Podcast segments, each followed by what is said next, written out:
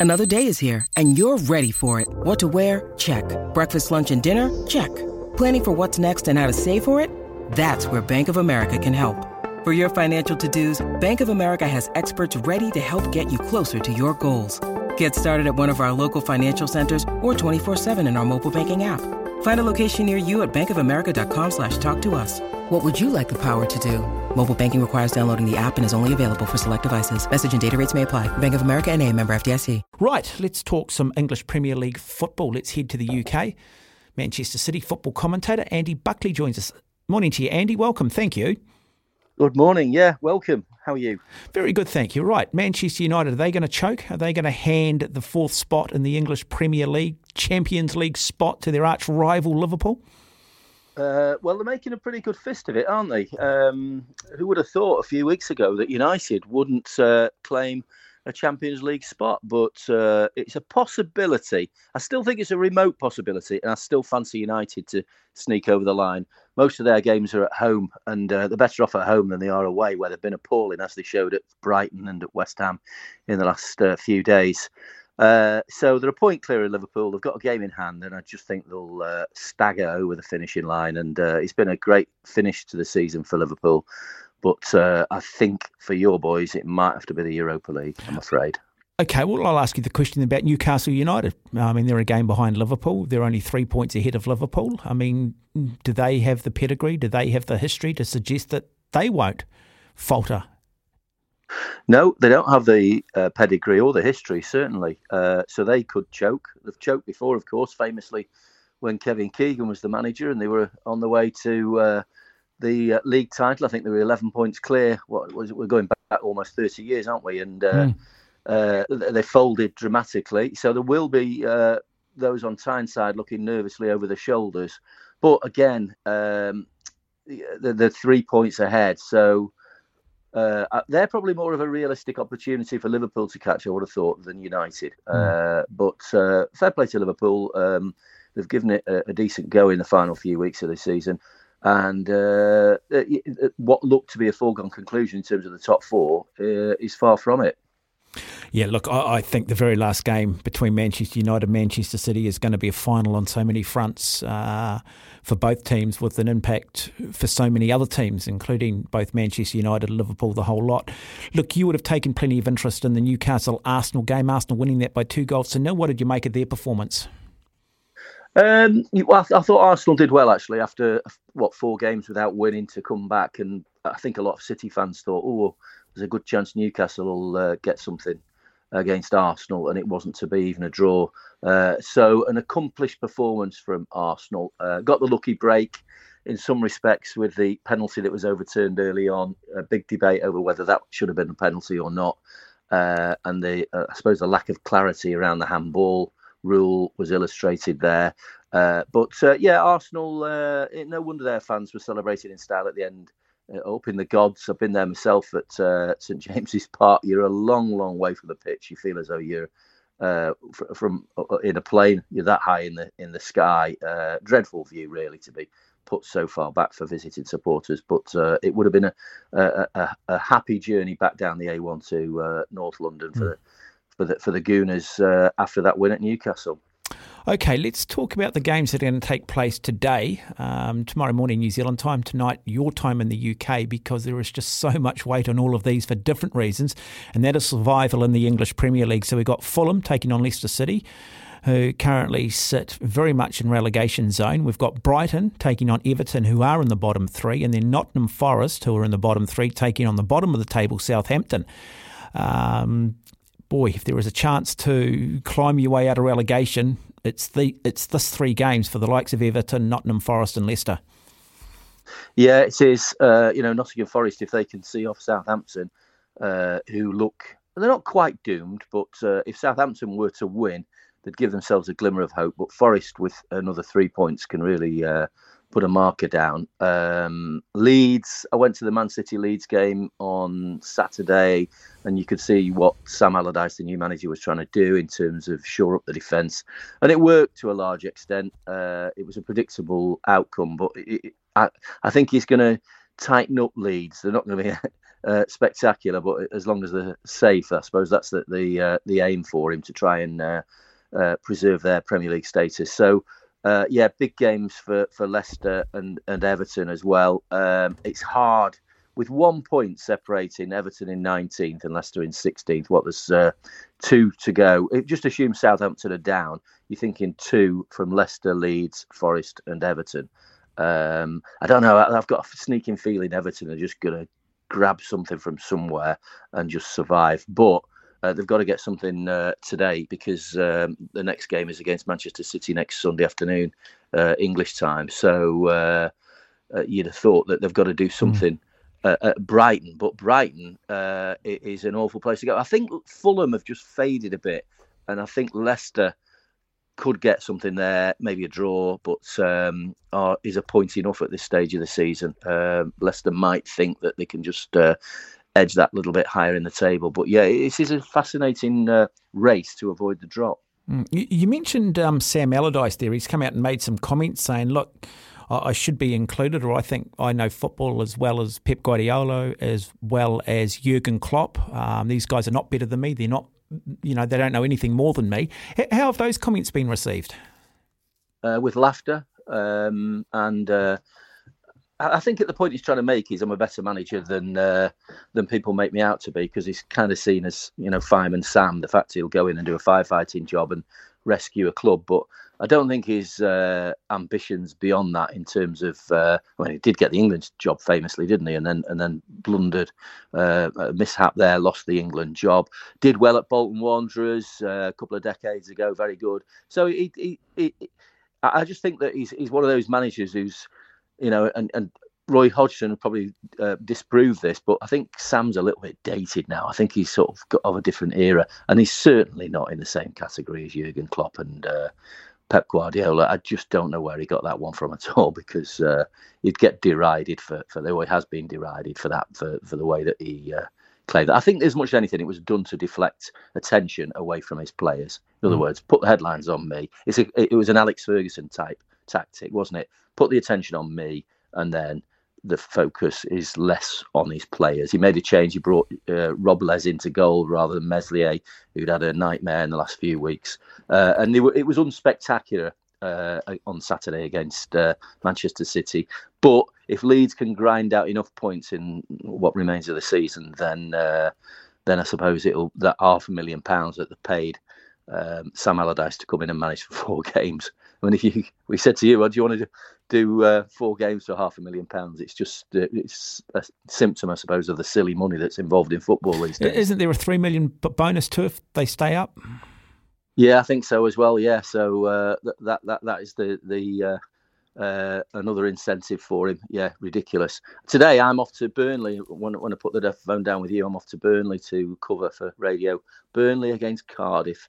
Uh, at Turf Moor, Burnley will receive the Championship trophy at the conclusion of the game. Uh, big party planned, open top top bus parade tomorrow at Burnley, one year out of the top flight, and then uh, they uh, start the the task of uh, trying to uh, stay in the Premiership next season. Of course, they did it so successfully under Sean Dyche all those years, uh, and now they've got Vincent Kompany, who yesterday agreed a five-year contract, and people are saying, "Oh, that's fended off interest from."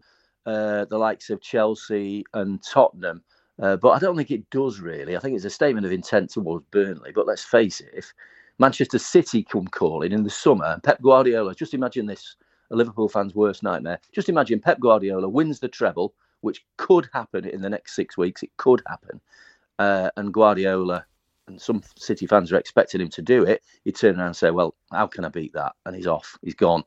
Uh, he stayed far longer than we expected. Then who will be the next Manchester City manager? And uh, surprise, surprise, Vincent Kompany would be on that shortlist. So a five-year contract uh, on paper very lucrative until 2028, but uh, there is a, a, sort of an asterisk next to it because you think, well, own brackets. Uh, if a better job comes, not a better job, but a much better job, one of the top jobs in world football comes up, then he will be off. So. Uh, all fascinating stuff, uh, which we enjoy uh, talking about, of course we, and through what will be a very short, close season. I mean, the football fixtures come out four days after the Champions League final, which is on June the 10th. Uh, which is ridiculous, really. But I suppose that's modern football. It's just a, a 12 month, almost a 12 month of the year uh, operation. Andy Buckley, football commentator, is my guest on the program. Andy, you talked about Manchester City, the treble. It could happen in the next six weeks. Of course, plenty of interest in two days' time when they do take on Real Madrid in the first leg of the UEFA League semi-finals. Uh, I'd imagine that Manchester City feeling pretty confident. I think most people probably think that Manchester City should see Real off, but then Real have been written off a lot in the last two years, only to have won it. Correct. Yeah, they've got history on the side. Uh, they've got the uh, trophies uh, to back it up as well. Uh, but I think one advantage for City compared to the two other times that Real have knocked City out in the knockout stages is that City are away first and uh, they've got the second leg to come at the Etihad a week on Wednesday. Uh, I'm lucky enough to have got a ticket for that match. I'll be there. I can't go to Madrid. There's a lot of my mates who are flying out to Madrid today. It's a bank holiday in England. Flying out to Madrid today to uh, escape the uh, May rain. It's another grotty day in Manchester, uh, and uh, to watch City at the Bernabéu. And uh, yeah, I I think uh, they've got a very good chance of getting to the final. And already there's a clamour. I know you shouldn't tempt fate, but already people are saying. Any chance of a ticket for the final, and that that comment doesn't just apply to Istanbul on June the 10th. Uh, it also applies to Wembley for the FA Cup final against Manchester United, which you alluded to earlier, which is an absolute tantalising uh, fixture, really, in terms of, uh, you know, they always say, don't they, the FA Cup final is the showpiece occasion, the glamorous end to the English Football League season. And I think if you uh, um, on the Football Association, you'll think, well, we had Merseyside derbies, didn't we, in the 80s with Liverpool and Everton, uh, which were, which did, I thought, stood them apart from other FA Cup finals because it was this special day for Merseyside football and for English football, and now with for Manchester and for English football, I just think it's going to be a glittering occasion. Uh, and City against United. If it comes down to a penalty, does Gundogan take it, or do they give it to Erling Haaland, or does Haaland just take the penalty and do as he's told? and if people yeah, are not well, aware, that was in reference to Manchester City uh, versus Leeds. Gundogan had scored two, and Haaland said, "Well, look, here's your hat trick." And of course, he steps up, misses the penalty. Rodrigo scores, and suddenly it's two one, and got a little bit squeaky. Yeah, yeah. He said it was business, and uh, at two 0 he shouldn't have done it, and he visibly remonstrated uh, with a pair of them as soon as uh, he'd missed the penalty. But I think he'd calmed down a bit afterwards, Guardiola, and uh, he's been lavishing praise on um, Gundogan in the last few hours, saying what a complete player he is, and that oh, there's renewed speculation that he might go to Barcelona in the summer. They've offered him a two-year contract. City apparently have offered him a one-year contract because he's getting to the hmm. twilight of his career. And if he goes, he goes with the blessing of the City fans. He was Guardiola's first signing uh, back in what was it 2016. Uh, underrated, unheralded, uh, does a job. Scored those two goals against Villa on the last day of last season to win the title for City. Always there. One of the nicest blokes. I've interviewed him a few times. One of the nicest men, obliging footballers you could ever wish to meet, and uh, got an awful lot of time for him as a footballer and as a person. Uh, but uh, yeah, you're right. He got it uh, a little bit of a uh, a blast from uh, Pep when he, he took that. He hit the post. He's got a good record. I think he scored a penalty, didn't he, for Dortmund against Bayern Munich? Was it in the, Champions League final at Wembley in about 2011 or something like that? So he's got a good record from the spot. Haaland's got an exceptional record.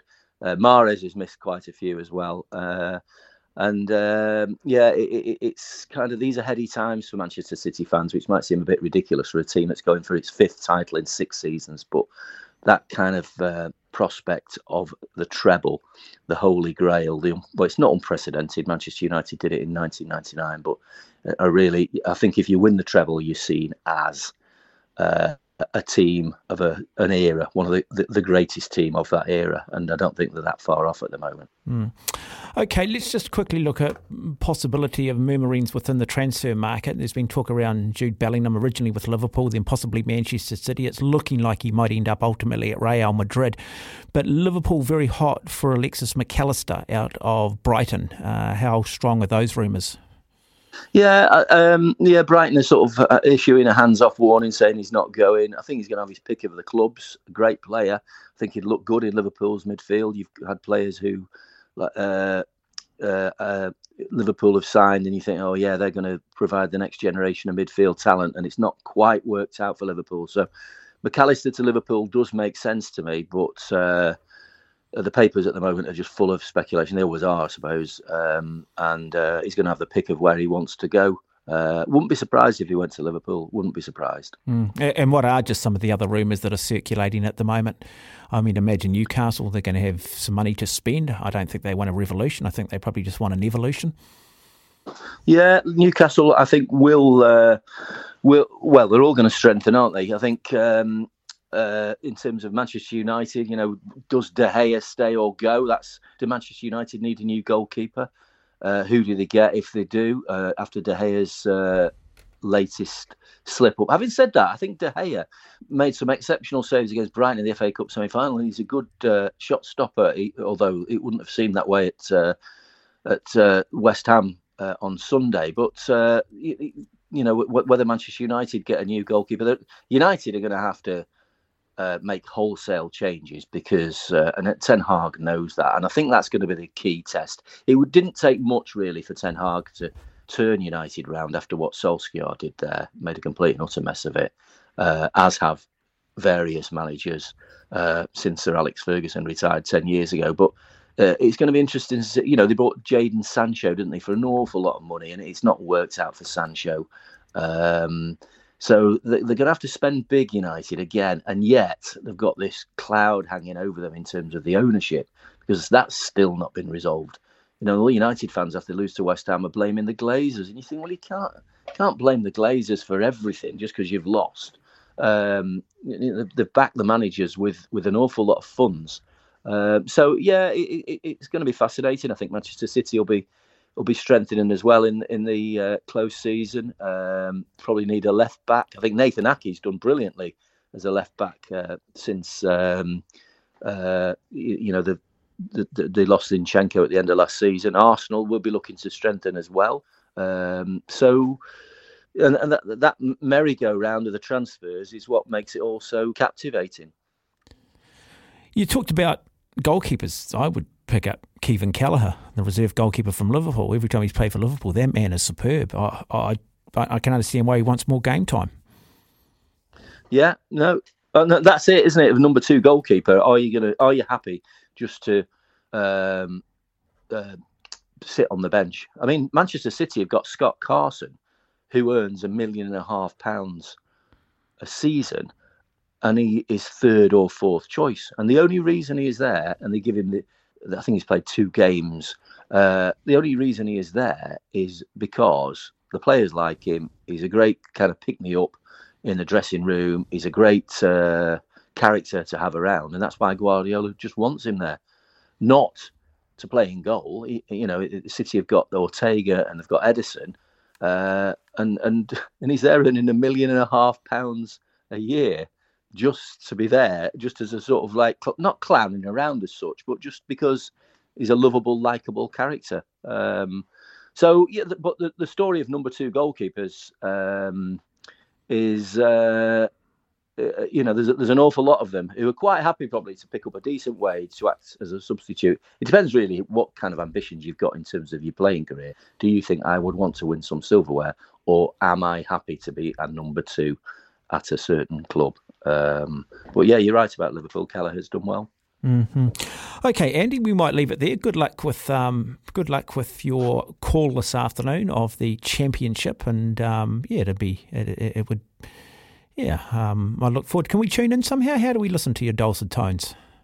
Uh, well, it's the radio station's national commercial radio in England, so it's Talk Sport. Talk Sport. Um, okay. So, yeah, Talk Sport. So uh, three o'clock kickoff, uh, and there's no uh, there's a, there's no Premier League games at uh, three o'clock our time today, uh, which is what how far oh, that's another five hours off. So the spotlight is very much on the, the Championship, but of course the teams going up, Sheffield United and uh, Burnley, already decided, and then we've got the lottery of the playoffs to come. So you could have Luton Town, you could have Coventry City playing in the Premier League next season, and obviously there's that golden jackpot of uh, of, of, of what is it? They're talking about 100 million pounds if you get into the Premier League. So yeah. the playoffs are going to be fascinating over the next. Always remember, away from always remember Coventry winning the FA Cup. I think in 1983 was it?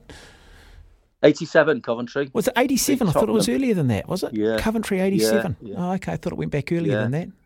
Yeah. All right. Uh, yeah, no, great win. Great win. Yeah, Hmm. great days. okay, Andy, look, all the very best for that call this afternoon. Thank you for your time. Thank you. Cheers. All the best, Mark. Bye bye.